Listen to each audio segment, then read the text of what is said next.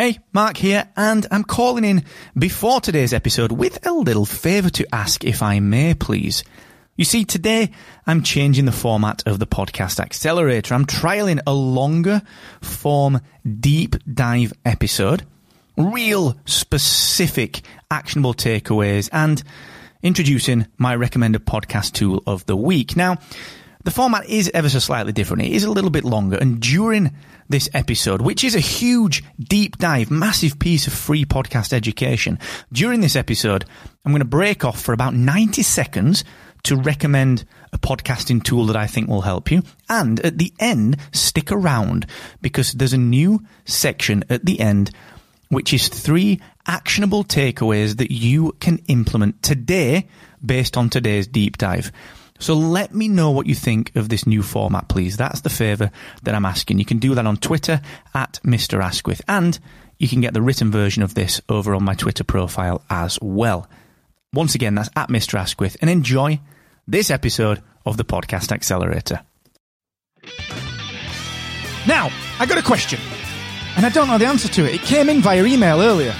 So I thought I'm going to change up the podcast accelerator content and I'm actually going to look at answering this question because I had no idea what the answer was. Curious?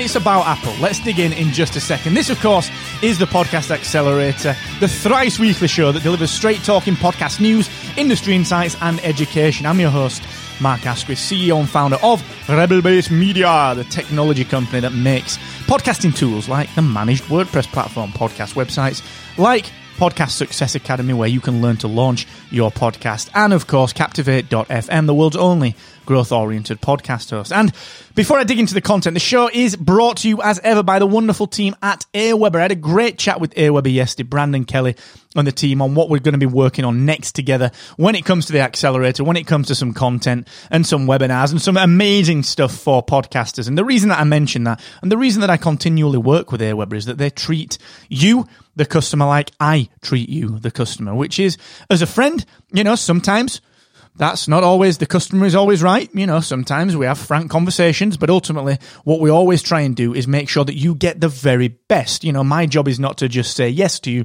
My job is to make sure that you make the right decisions for your show. And that's why I work with Aweber because they do the same to me. If I'm talking rubbish, they'll tell Marco, you're talking rubbish, dude. You need to be doing this with your email. And I'll listen. All right. So if you need that kind of relationship, go ahead and check out markasquith.com slash Aweber. Okay, I had a great question from a long-time listener today, and uh, a good friend of mine, actually, someone I've met a few times at various conferences. And she asked whether or not they could change an Apple ID associated with their podcast. And I, I actually didn't know.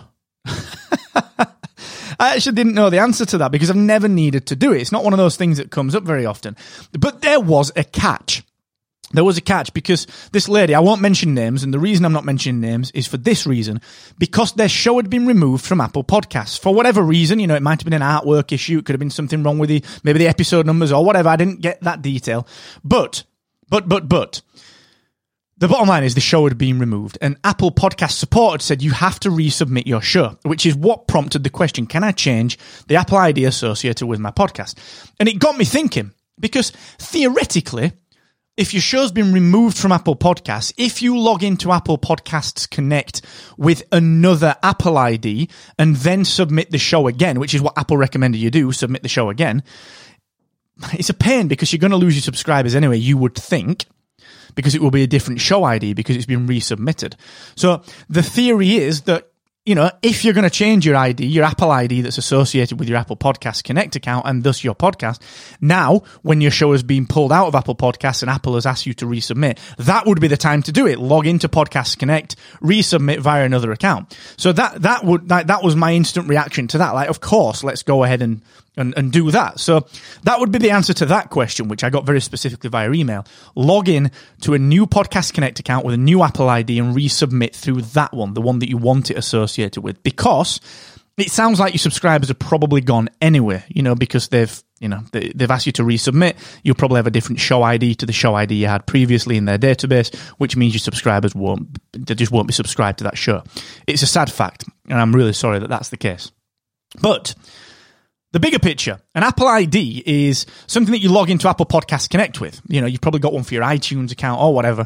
You log into Apple Podcasts Connect, and, and that's essentially the email address that they associate with your account, and they will send you the notification that you are in Apple Podcasts to the email address associated with that Apple ID. And it got me thinking, what if I just wanted to change that? Could I do that?